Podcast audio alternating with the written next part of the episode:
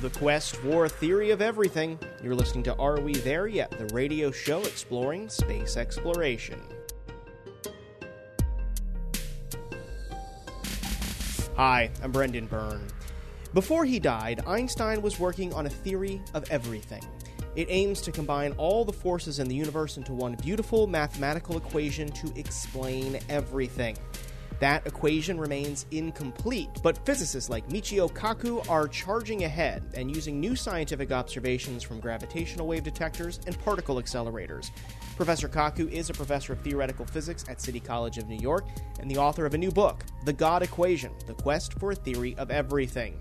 He joins us to talk about the work by modern day physicists to solve the equation and the controversy surrounding the core of this problem's solution and how understanding this equation can help answer big questions of the universe, like what happened before the Big Bang. The quest for theory of everything. That's ahead on Are We There Yet? here on WMFE, America's Space Station. So, what happened before the Big Bang, or what's on the other side of a black hole, and is time travel possible? Theoretical physicist Michio Kaku says we can answer all those questions if only we had an equation to encompass all the forces in our universe. That equation is the so called God equation, the elusive theory of everything. Kaku has been working to solve the equation since his younger days and says we're closer than ever to completing it. He joins us now to talk about those efforts to explain everything. Professor Kaku, thanks for speaking with us. My pleasure. So, the quest for a theory for every, or a theory of everything, that covers quite a bit of ground.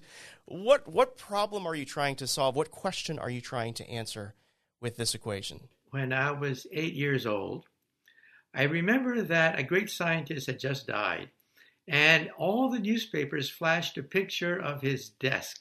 That's all. Just a picture of his desk with an open book. And the caption said, This is the unfinished theory of the greatest scientist of our time. So I thought to myself, wow, why couldn't he finish that book? What's so hard that the greatest scientist of our time couldn't finish it? Why didn't he ask his mother? What's so difficult? so I was fascinated by this quest. So I went to the library, and over the years, I found out that this man's name was Albert Einstein, and that he had spent 30 years of his life chasing after one equation perhaps no more than one inch long, that would allow us to quote, read the mind of God. So I thought to myself, wow, this is greater than any murder mystery. This is more fascinating than any adventure story I can think of. I had to know what was in that book. Well, anyway, when I was in high school, I decided to be part of this great revolution. So I told my mother one day, Mom, can I have permission to build an atom smasher in the garage?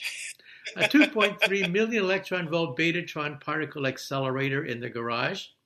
And my poor mom said, Sure, why not? and don't forget to take out the garbage. well, I took out the garbage. I assembled four 100 pounds of transformer steel, 22 miles of copper wire, and I built a 2.3 million electron volt Betatron accelerator in the garage. One day it was finally ready.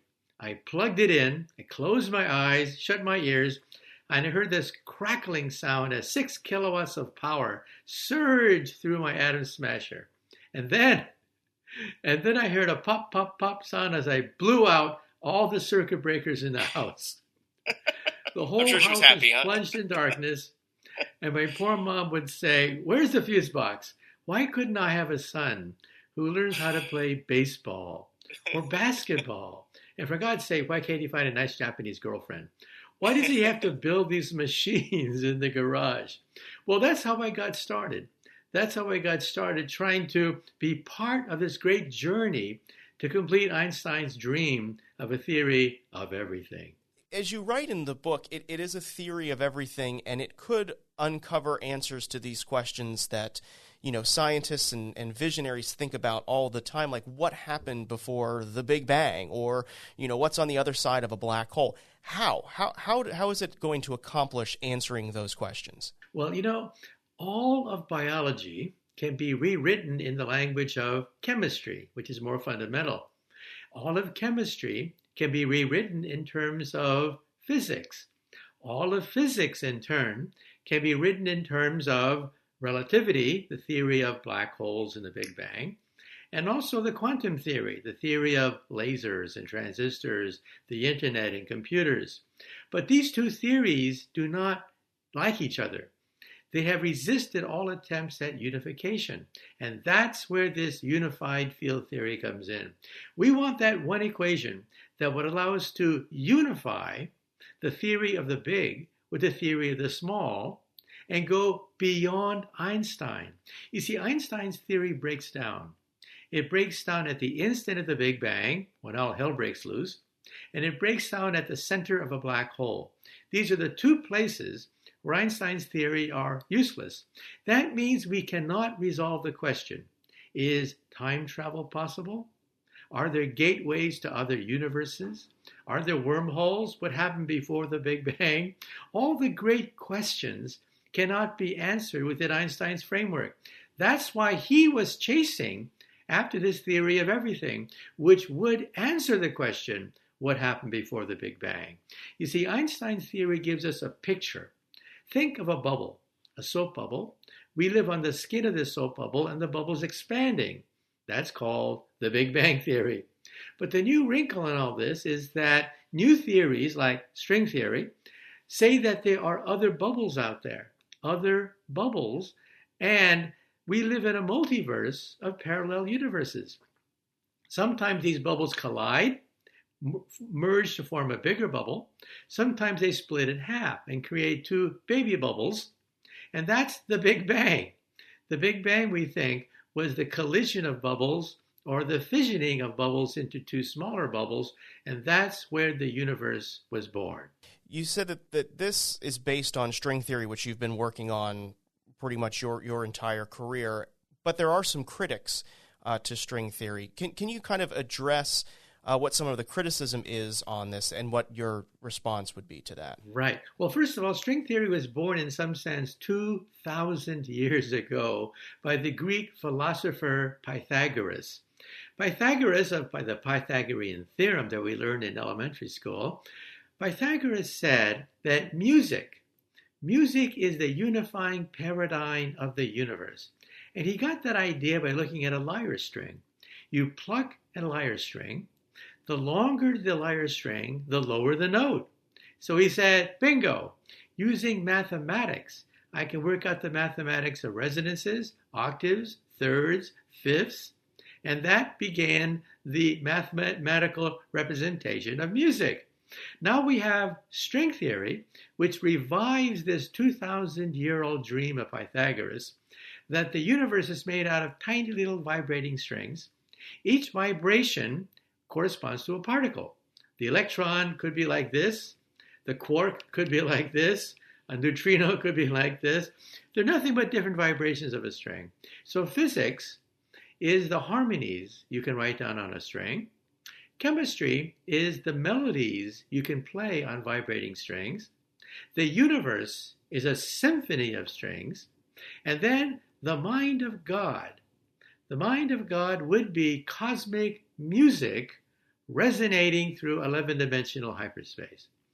That's where the critics say, Whoa, stop there for a moment. 11 dimensions? higher dimensions? How do you test? How do you test a theory that goes way beyond the work of Albert Einstein? You need a mm-hmm. particle accelerator, not like the one I built in my garage. You need a particle accelerator the size of the Milky Way galaxy. That's one of mm-hmm. the main criticisms of string theory. First of all, that it has many solutions, maybe an infinite number of solutions. Each solution is a universe. Now, that doesn't mm-hmm. bother me for the following reason. How many solutions are there of Newton's equations? Well, an infinite number. There's a mm-hmm. solution for a cannonball, a solution for a rocket, a solution for a football. Anything that you can throw into space has a, is a solution of Newton's equation. So what's the difference? The difference is the initial conditions. You mm-hmm. tell me that you're throwing a football. You tell me that you're bouncing a basketball. You're telling me that you're blowing up a rocket. Then I can calculate using Newton's laws of motion. Same thing for string theory. Every, every solution of string theory is a universe, an entire universe. Therefore, how many universes are there? Well, it depends on how you started it.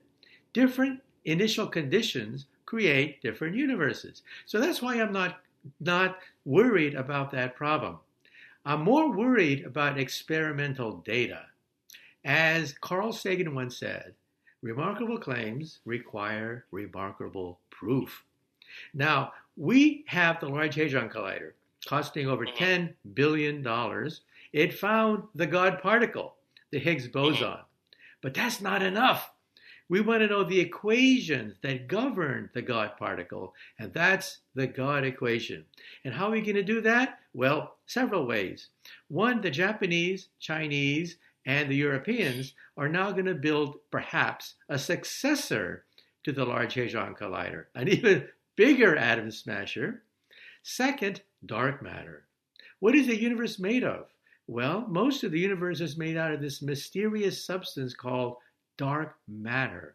It's invisible. Mm-hmm. It holds the galaxy together. We're here today because of dark matter. There's dark matter in this room, but it's so faint mm-hmm. we can't detect it. So we'll find dark matter in the laboratory. And what is dark mm-hmm. matter? Perhaps the next octave of the string. We're the lowest octave, but there could be higher octaves, and that's where dark matter comes in.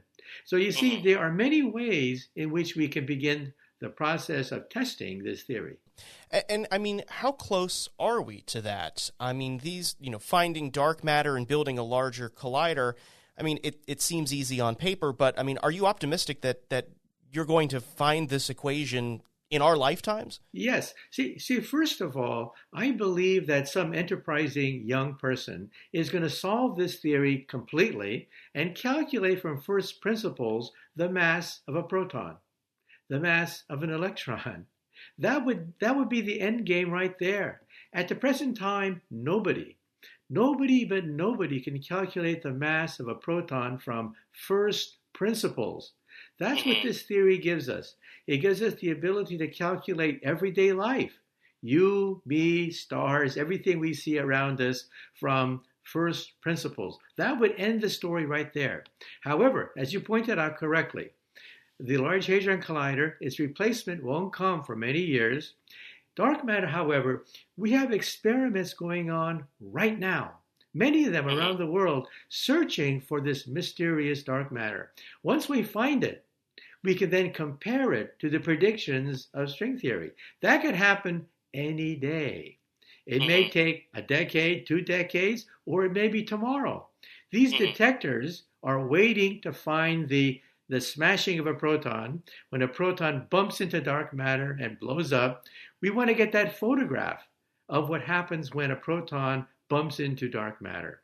That could be any day now, or it could mm-hmm. be decades in the future.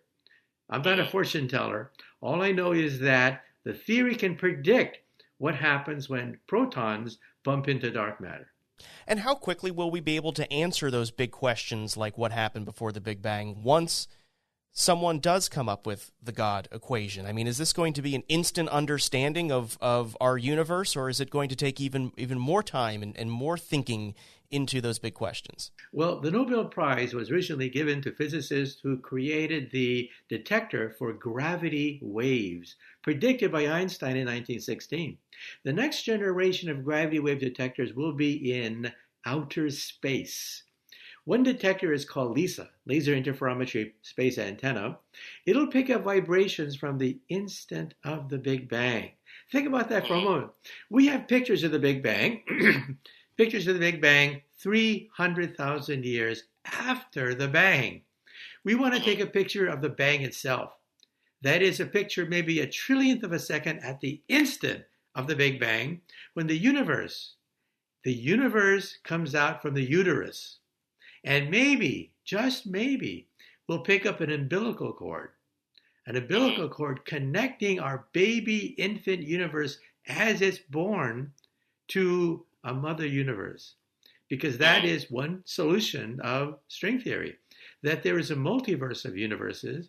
Universes are being born even as we speak, someplace in the universe. That would give us evidence of the pre Big Bang universe. Mm-hmm. So, in other words, the pre Big Bang world can be accessible once you have gravity wave detectors capable of detecting vibrations at the instant of the Big Bang, and then you run the videotape backwards to before the Big Bang. That's how you do it. Our conversation with Professor Kaku continues after the break, but before we go, I want to share next week's show. We're diving into planetary sciences first with We Martians host Jake Robins. He's going to join us to talk about all the exciting news coming from NASA's Mars rover Perseverance as it explores Jezero Crater and what's ahead for that tiny little helicopter set to take a test flight as early as next week. Then NC State's Paul Byrne is here to bring us up to speed on the latest saga on Venus and the search for phosphine gas. He'll tell us about 50 year old data that could help researchers find that phosphine, a gas closely associated with the presence of life. That's next week here on Are We There Yet on WMFE, America's Space Station. Stay listening. Our conversation with Professor Kaku continues in a minute. You're listening to Are We There Yet here on WMFE, America's Space Station. I'm Brendan Byrne. We're speaking with theoretical physicist and futurist Michio Kaku. Before the break, we talked about the God equation and how we're closer than ever to understanding how our universe works and what came before it, and Kaku's new book, The God Equation The Quest for a Theory of Everything. We'll continue that conversation, but with a focus on the future. Out, outside the book, I know you're also a futurist, along with being a, a theoretical physicist. And, and I looked up one of your articles you wrote in 2013 for the New York Times. Um, and a lot of the things that you wrote in there were were pretty spot on. We talked about, or you talked about, um, you know, augmented reality, uh, robots being being commonplace. Um, you've also talked a lot about uh, becoming a spacefaring nation and, and or spacefaring species. And I, I, cover space here at WMFE.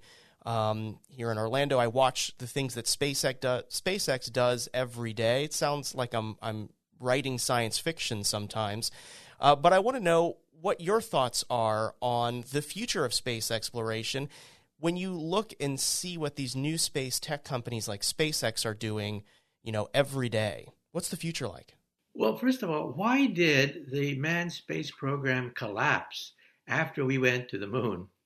Well, it's a four letter word, a dirty four letter word, cost. C O S T. In 1966, the Apollo space program consumed 5% of the federal budget. 5%. That's unsustainable. Now it's one tenth of that. And now, however, we're witnessing the second era, not the first, the second era of space exploration. Costs are dropping. There's new visions coming out. Silicon Valley billionaires are opening their checkbooks and helping to underwrite many of the most imaginative space schemes. That's the difference. Rockets are reusable. Costs have gone down by a factor of maybe five. One day, mom and dad will be able to have a Sunday picnic in outer space. This is a new era, a new era, and we have to readjust our thinking. Think about that. To go to the moon takes three days. I think that our grandkids may have the option of honeymooning, honeymooning on the moon. Think about that. Space travel for the tourists not just for the hardened astronauts. So we're witnessing a new era in space exploration where private enterprise, the federal government, have a new vision for space exploration. Elon Musk, for example, wants to have a two planet or multi planet species. The dinosaurs did not have a space program. And that's why there are dinosaurs here today to interrupt us as we talk about this. We have a space program, but the dinosaurs didn't. And then Jeff Bezos, richest man in the world, has another vision. And that vision is he wants to create the Earth as a celestial jewel with all the pollution done in outer space. So we have two new visions. Back in the 60s, what was our vision? We had a vision back in 1969 beat the Russians beat the Russians. Well, we did. So what happened to the space program? It pretty much collapsed. Now we're witnessing a revival of the space program. Mm-hmm. And that's what's mm-hmm. so exciting. Mm-hmm. I, I find when I cover the space program, which I've been doing for about five years now, the development of it is just insanely fast. And, and I'm wondering if you envisioned that years ago when you started looking towards the future that we would have reusable rockets by 2021 like we are now. I mean, is is it is it happening quicker than you imagined, professor? Well, put it this way. NASA is great, but it's the agency to nowhere. It was criticized for decades as being the agency to nowhere because all it did was spin wheels, spin wheels around the earth with the shuttle, and each shuttle mission cost about a billion dollars. I mean, think about it. Each shuttle mission cost about a billion dollars. And where did it go? It just spun around the earth. That's unstable. Sooner or mm-hmm. later, you realize that private enterprise is going to come in and say, hey, we can make a buck. We can make a buck making faster rockets, cleaner rockets, new ideas. And so that was inevitable. It was inevitable that we would not continue to spend taxpayers' money year after year, a billion dollars per shot, on missions that simply spin wheels around the Earth and come back down to Earth again. Uh, finally, I want to ask you, uh, Professor. You are a, a, familiar face and a familiar voice to a lot of people. You know, I grew up watching uh, your your uh, your face in, in, documentaries and television shows. Um, I'm, I'm, wondering your thoughts on the importance of science communication, especially now. Um, why is it important that scientists like yourself um, are able to tell the stories and, and generate the curiosity that, that you do uh, to inspire the public um, to, to get into sciences? What, what's the role of science communication these days? Well, first of all, we have to realize that we're all born scientists. We are born wondering why the sun shines. We're born wondering why the stars twinkle or where we come from. So we grow up with this fascination for the world. But then, but then we hit the greatest destroyer of scientists known to science. What is the greatest destroyer of young scientists? Junior high school. when we hit junior high school, it's all over. Mm-hmm. All of a sudden, science is memorization. Memorization of stupid facts and figures that are totally irrelevant to our life. Memorizing the plant, the parts of a flower without understanding evolution I mean, we're just burdened with all this information. Peer pressure, of mm-hmm. course, kicks in. Science is made boring and decoupled from everyday life. So it's no wonder that we lose scientists every day. But you see, we mm-hmm. can't do that anymore because you see, the Cold War is over. We physicists used to go to Congress, and when we wanted a new machine, we would simply say one word, one word to Congress Russia. And then Congress will say two words to us How much? How much? Those days are gone. We have to sing mm-hmm. for our supper. Our machine was called the, the Super Collider, the physics of the future, the Super Collider to be built outside Dallas, Texas. Bigger, much bigger than the Large Hadron Collider outside Geneva, Switzerland. But in the last day of hearings, a congressman asked, quote, Will we find God with your machine? If so, I will vote for it. Well, the poor physicist didn't know what to say. Basically, he said, We will find the Higgs boson. Well, all the jaws hit the floor. $10 billion for another goddamn subatomic particle. And the vote was taken a few days later, and the machine was canceled. Think about that. Mm-hmm. Now, since then, we physicists have asked ourselves the question how should we have answered that question? The next time someone says, Will we find God with your machine? What are we going to say? Well, I would have said this.